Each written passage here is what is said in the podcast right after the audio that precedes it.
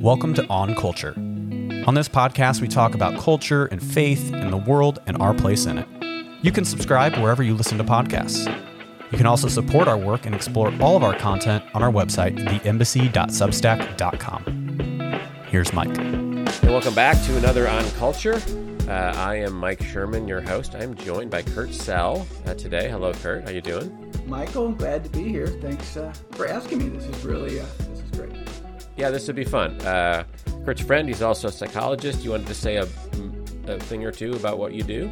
Sure, love to. Um, yeah, as Mike said, I'm uh, I'm on staff at Mercy Hospital. Um, I've been there for 25 years. I'm a psychotherapist in private practice. Um, I work with individuals, um, really kind of older teenagers into adulthood, um, and you know I think it's it's great because I get to just I meet a lot of amazing people and hear you know their amazing stories, and so I feel very blessed to to do what I do and to be able to you know do it for so long. I look forward to mm-hmm. continue doing it. And this session is free uh, for the listeners. Uh, there won't be an invoice uh, coming, um, but you can subscribe to the embassy at the theembassy.substack.com. Uh, so we're going to talk about um, sort of apocalyptic. You know, where have all the zombies gone? Is the name of the piece. the the piece in the embassy is kind of the show notes, so it's always recommended that you read those. That's why I follow up the podcast a few days after. Uh, you know, read uh, basically where have all the zombies gone, which kind of talks about apocalypse in culture and why over the last um, oh i don't know i mean i guess there's a, you could go all the way back to i think i mentioned the original planet of the apes which turns out to be an apocalyptic movie that you find out at the end uh, but it really accelerates and you know there's the terminator movies there's uh, you know, all the zombies for a while, you know not that long ago. We just were awash in zombies. The Walking Dead, Walking Dead, still going on. Um, but even things like Station Eleven, which is a, a, series I've referred to on HBO, which is really good. That's a post-pandemic. Um, you know, there's that sort of thing, and uh, all of these, the interest in them uh, interests me. It seems like that indicates something about us uh, that we seem to be uh, fixated, fascinated, interested in the end of things and how this story that we're in is going to end. And we seem to suspect it's not going to end well. Uh, you know, there's, it's not that it's not the Jetsons are you old enough to remember the Jetsons? The, uh, the I do. Cartoon? I was really young. I remember my yeah. older siblings yeah, watching you're, it. Yeah, you're a little younger than I am.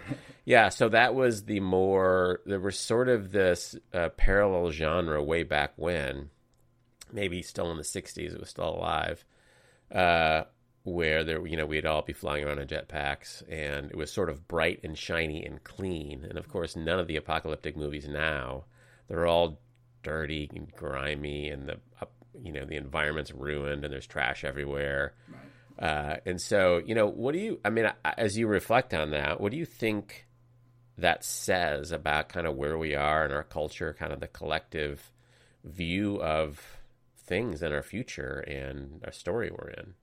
You know, it's such a great point, and I, I actually enjoyed reading your written piece um, because I think people fall into different categories. I think as you mentioned, I think you know um, there's a, a, group of people who are just you know fascinated with um, you know these extreme stories um, and the um, eh, as we've progressed over the years, you know the you know the the graphics are better, the you know the way they can just everything is better and and it's uh, more impactful. I think there's people who watch it because it's um, it's so um, fantastic to think about. It's fantastical. Mm-hmm. I also agree with you that I think there is this idea of um, you know doomsday. You know, we're all headed for this time of uncertainty, but clearly it's going to have to look something like this. Yes, either mm-hmm. we're going to be overrun by you know primates who can speak, or you know, zombies who, you know, you can't, you know, rid yourself of. And mm-hmm. and so it's hard to know how much of that is, you know, people's entertainment value and how much of that do people get sucked into because of, you know, fear or um, you know, curiosity. It's hard mm-hmm. to know. Yeah, I think I think a lot of our, you know, if, if what I am saying is true about you know people's interaction with this sort of apocalyptic stuff, I think a lot of it's unconscious or mm-hmm. subconscious. It's not like they're, you know, I'm worried about where this is all headed. I'm going to go watch a zombie movie. I don't think people there's not a train of thought. I don't think that goes into that, but I do think there's a, I think there's a sense that you know, in my limited knowledge of history, that in 1890, in 1921, you know, 1925, I don't think there was, there would have been as much of an appetite for mm-hmm. apocalyptic literature or right. stories because I think that was back.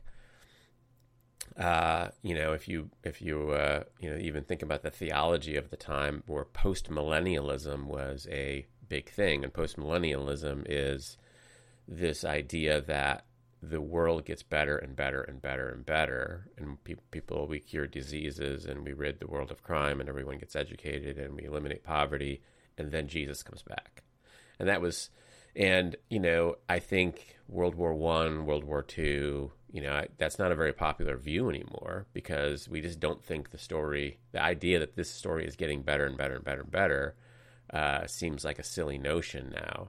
So I do think it says something about the times we're in and how we're responding to them, uh, the interest in it. Uh, and there's a there's a couple of, of sort of individual, uh, I guess, permutations of that that I'd like to jump into. But I, it seems to me you must you you did see people obviously through the pandemic, mm-hmm. people's responses to the pandemic, and it it that's not an apocalyptic thing, but it was sort of a eh, it was on the scale Yet mm-hmm. for a while there, am I going to die? Is are lots of people going to die? Are my relatives going to die?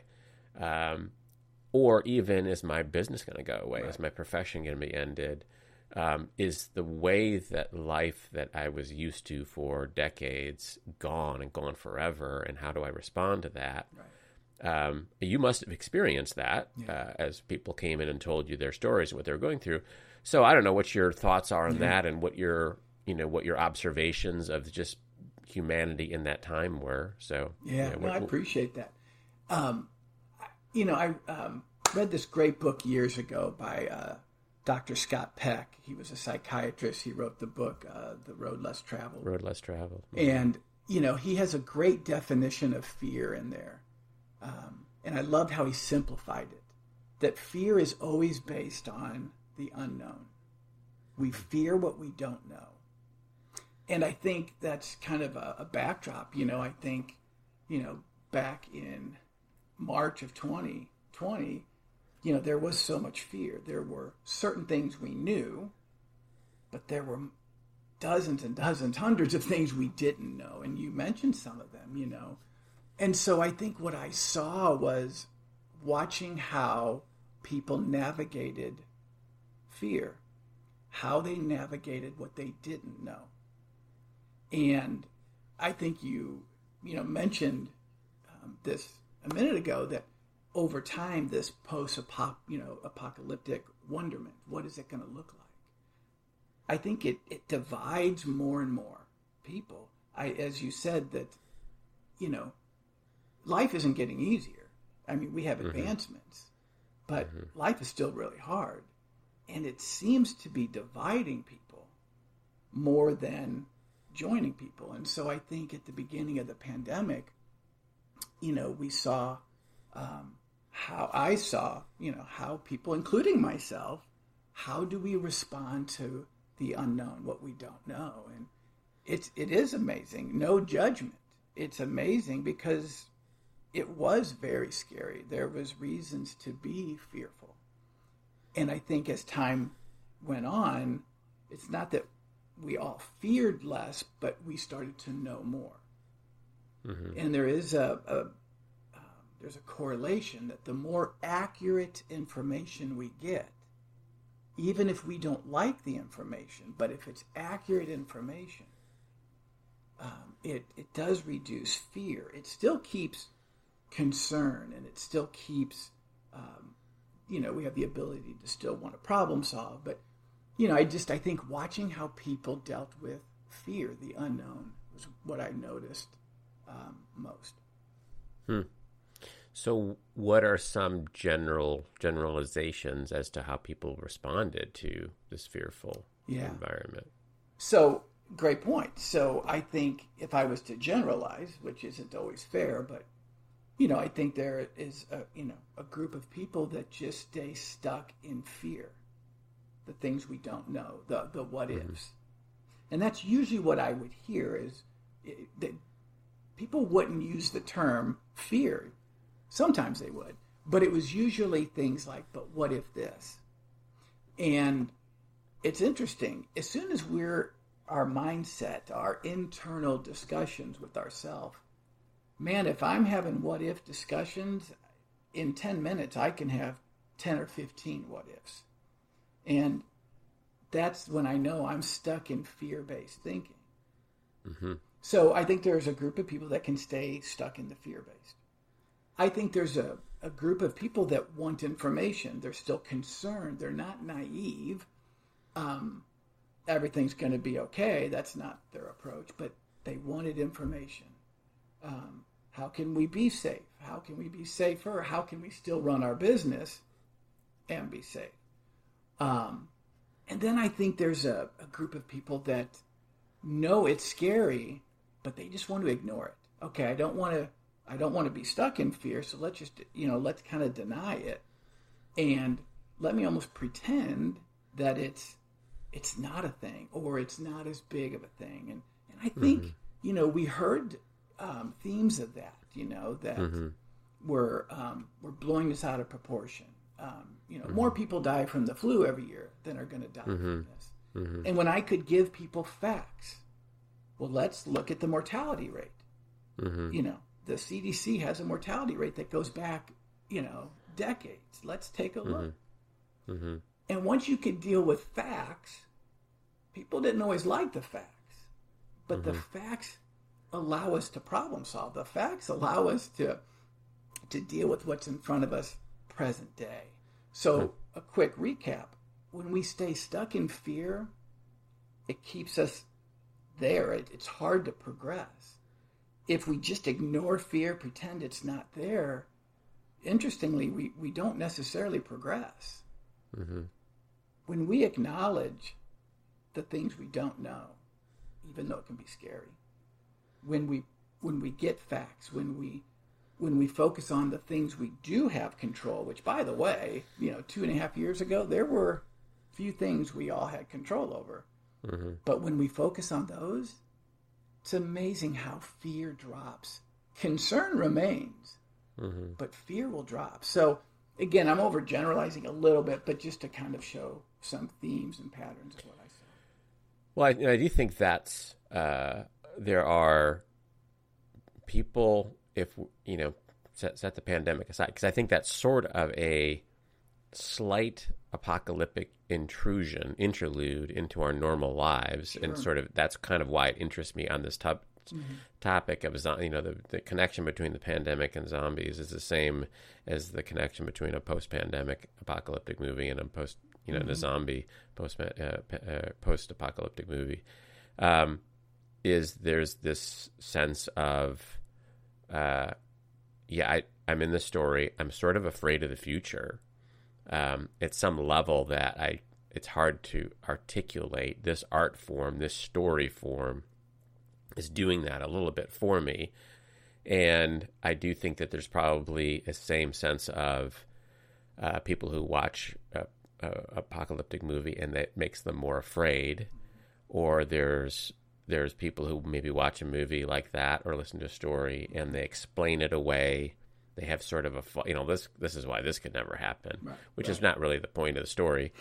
um, and then uh, there's a sense of people like, yeah, this is saying something about the fear that we all have now. Mm. It's not really about this is likely to happen or this is what would happen.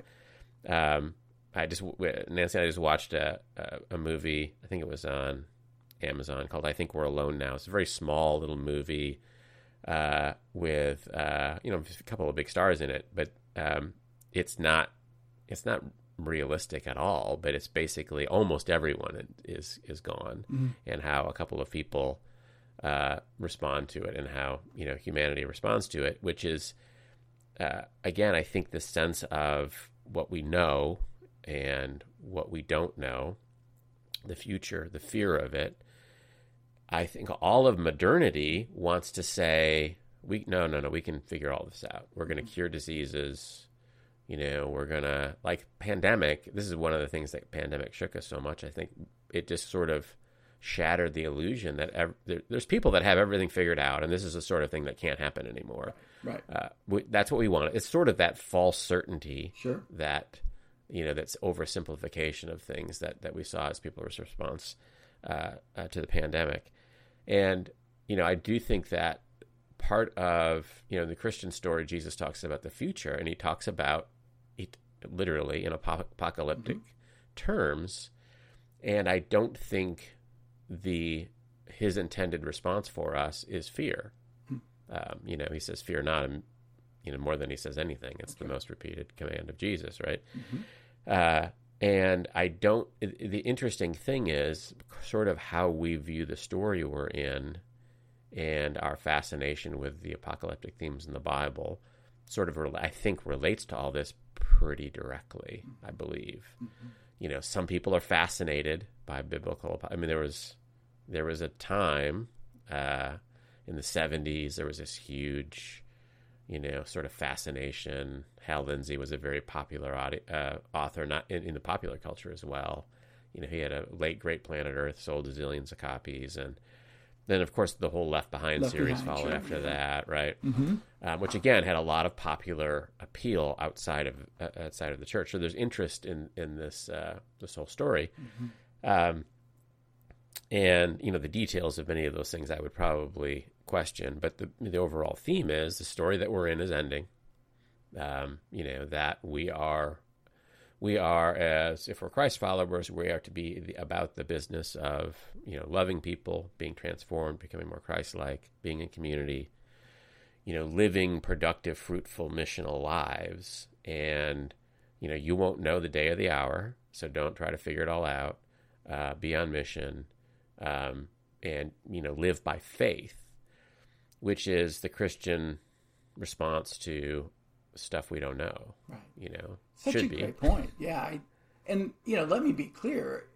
There were you know a, a half a dozen dozen times where you know I had my own complete freak out moments, mm-hmm. and um, so I I don't want to suggest that you know that only people who lack resilience do that because that just isn't true. I mean, you know, I think there are moments, and the past couple years, especially, you know, back in early 2020, you know, were times where, you know, we a lot of different people had a lot of, you know, freak out moments.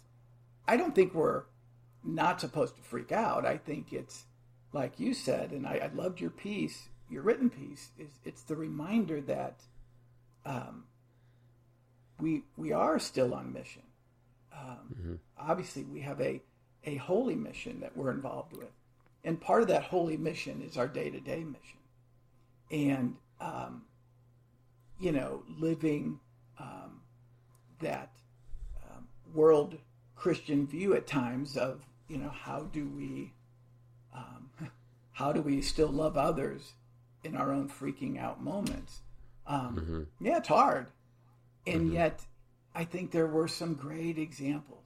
Um, you know, right in the at the beginning of this, you know, there came this great energy. Um, you know, on the, on the internet, um, some good news.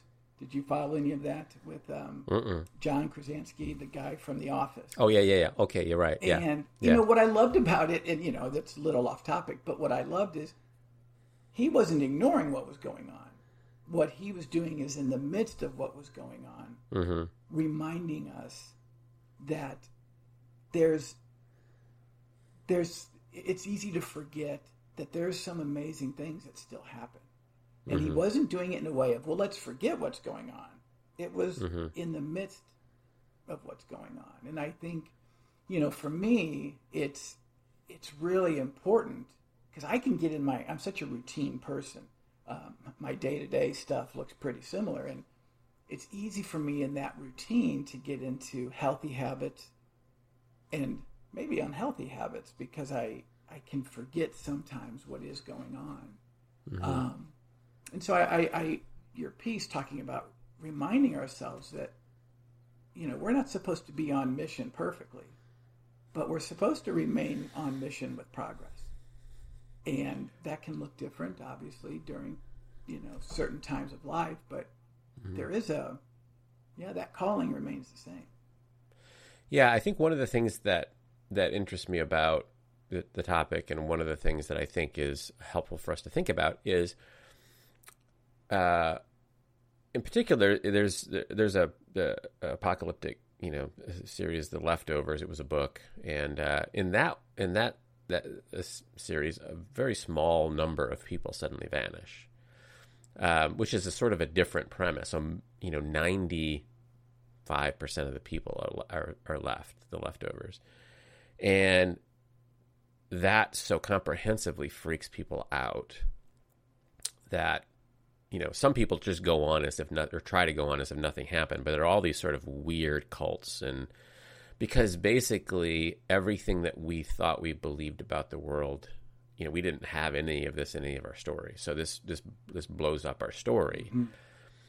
and i think it says something about we tend to fall into some sort of equilibrium, some sort of rhythm, as you said, some sort of routines, and we want to think that uh, the good life is the maintaining of this equilibrium. Mm-hmm. And you know, I obviously that's not the you know that's not the gospel. That's not the message of the New Testament. Is just you know slow and steady, don't don't make any don't make right. any changes. That's right, not really right. what Jesus came to say, yeah. right?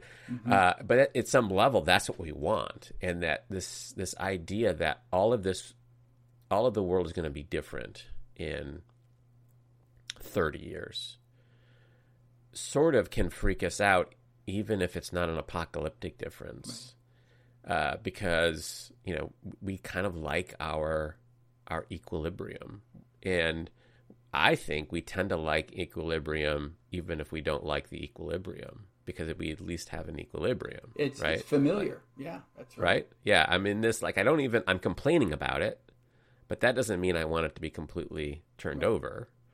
Because uh, complaining about it is also fun. You know, that's part of the equilibrium, right? Absolutely. Uh, right, and so that's sort of the, the the human condition, and I do think this. It's I do the reminders that our job isn't to maintain the equilibrium that we have. We're here for a meaning. We're here for a purpose. We're in a story. We have a destiny. And I, do think that's one, that's so many of Jesus' stories when he's talking about the end. Like Jesus talks about the end all the time, and we don't always think about it in that way because he tells these parables of, you know, the, the 10 virgins and the, you know, the, the, the bags of gold and all of these sorts of things. And all of the, stories in which the master goes away and then comes mm-hmm. back and there's some sort of evaluation. And I think that applies to all of us, even if we don't live long enough to be to find, you know, to be through the apocalypse, because we're that process is going to happen to all of us, either through our natural deaths or or through the end of this this age. And I think this reminder of um, you're here for more than your equilibrium, for your for your comfortable rhythm, for your pattern. And at some point, then that comfortable mm-hmm. equilibrium and pattern might be the enemy. Mm-hmm. And you know, I'm here to subvert it. Mm-hmm. Uh, and I do like the uh, it. You know, the the idea that there there has to be a pro- productive subversion of my equilibrium. Most of the literature is, of course, equilibrium is shattered and the and things are bad. Right. Things turned out badly. Um, we don't have a lot of utopian. We have a lot of dystopian, uh, apocalyptic, mm-hmm. post-apocalyptic stuff. Um, so I don't know. What are you th- What are your thoughts on this sense? This this sense that we kind of want and need our equilibrium, even if we don't like it. uh, even if it's not particularly great or productive or whatever. Yeah. You know, what are your thoughts on that? Well, and I I don't want to get off track, so you'll help me stay on track. I think, um, you know, what I see, you know, in my practice and even in my own life is, yeah, we like, we probably don't call it the equilibrium, but we like predictability. You know, we like mm-hmm. to be able to see just enough around the corner to um, to know what's what's coming our way. And you know, I, I don't think that's wrong. I think that there's that that's good. That's how we can um, plan. That's how we can prepare. But I think I think one of the um, one of the the lies, one of the mistruths is that if things if things uh, get difficult, if things get hard, we won't be able to handle it. And I'm not downplaying whatever, you know, air quote hard is because it's mm-hmm. it is hard and difficult. But I think if we go through life thinking that we have to keep everything in order, that we have to make sure our equilibrium stays, you know, equal, um, then any time that veers, any time that wavelength changes, um, we panic. You know, mm-hmm. here's the unknown. What does this mean? And mm-hmm. I think you're exactly right. There, there must be a reason why fear and anxiety is discussed in the Bible more than anything else. And I think it is the reminder to me. And again, I am not. I've never been to Bible college. I, mm-hmm. I am mm-hmm. not a scholar. But I, from a very um, layman's perspective, I, one, I think it reminds us that um, our hope is in Jesus Christ. Our our, our hope and our knowledge of knowing um, where um, where our faith will take us ultimately lies in Jesus Christ. The day to day reminds us how often I want to take it back and I want to control it. And it's amazing how, like you said earlier, how I can do that non consciously. Mm-hmm. And the more I realize that I don't, life doesn't have to be perfect. That doesn't mean I'm going to get lazy and negligent, mm-hmm. but life doesn't have to be perfect for me to be whole. I like life to be stable. I mm-hmm. like life to be predictable. But I will also tell you the number of stories I've heard over the past two and a half years of people also telling me how the pandemic has radically changed their lives in ways they could have never predicted at the beginning of the pandemic. And many of those in amazing ways. Mm-hmm. And are we willing, and I think you're, you were kind of talking about this, are we willing to uh, just be curious about what's next as opposed to just fearing what's next. And I don't yeah. mean that to yeah. sound like we shouldn't have any concerns or wonder about what's mm-hmm. next. We should, obviously we should, um, but at the same time, I think there's a balance that a, a recalibration yeah. that I need to look at about even for myself. Yeah. Yeah, I think that's you know a life of faith means something. You know, means many things, but one of the things it does mean is I you know I have to entrust the the, the unknown of my future. Uh, I have to have faith that God loves me and that I'm in a story that makes sense, and that uh, you know He will in the end, uh, you know, take care of me, whatever that means, even even through my death. Uh, you know, it's not a prosperity or a healing like I'll never be sick, I'll never die. Um, and I think that, you know, modernity and even post-modernity kind of tries to work against that by saying you can control things you can be sure you're not going to get sick. Just be on this diet and take this medicine and have this exercise plan. And it doesn't say you'll live forever because we know that's not true. It doesn't say anything at all about it but that's the sort of you know you can sort of live in this false equilibrium this false whatever. And i do think things you know growth uh, as you mentioned, spiritual growth, emotional growth, all of these things pretty much require some level of the subversion of this equilibrium. Uh, otherwise, you're not changing. You know, growth, it, growth requires change, and if you stay in this same place, you're not doing either. Um, and I think that's partly, you know, uh, one of the things about the apocalypse that uh, you know, I think one of the reasons I think it's it's in it's in Scripture.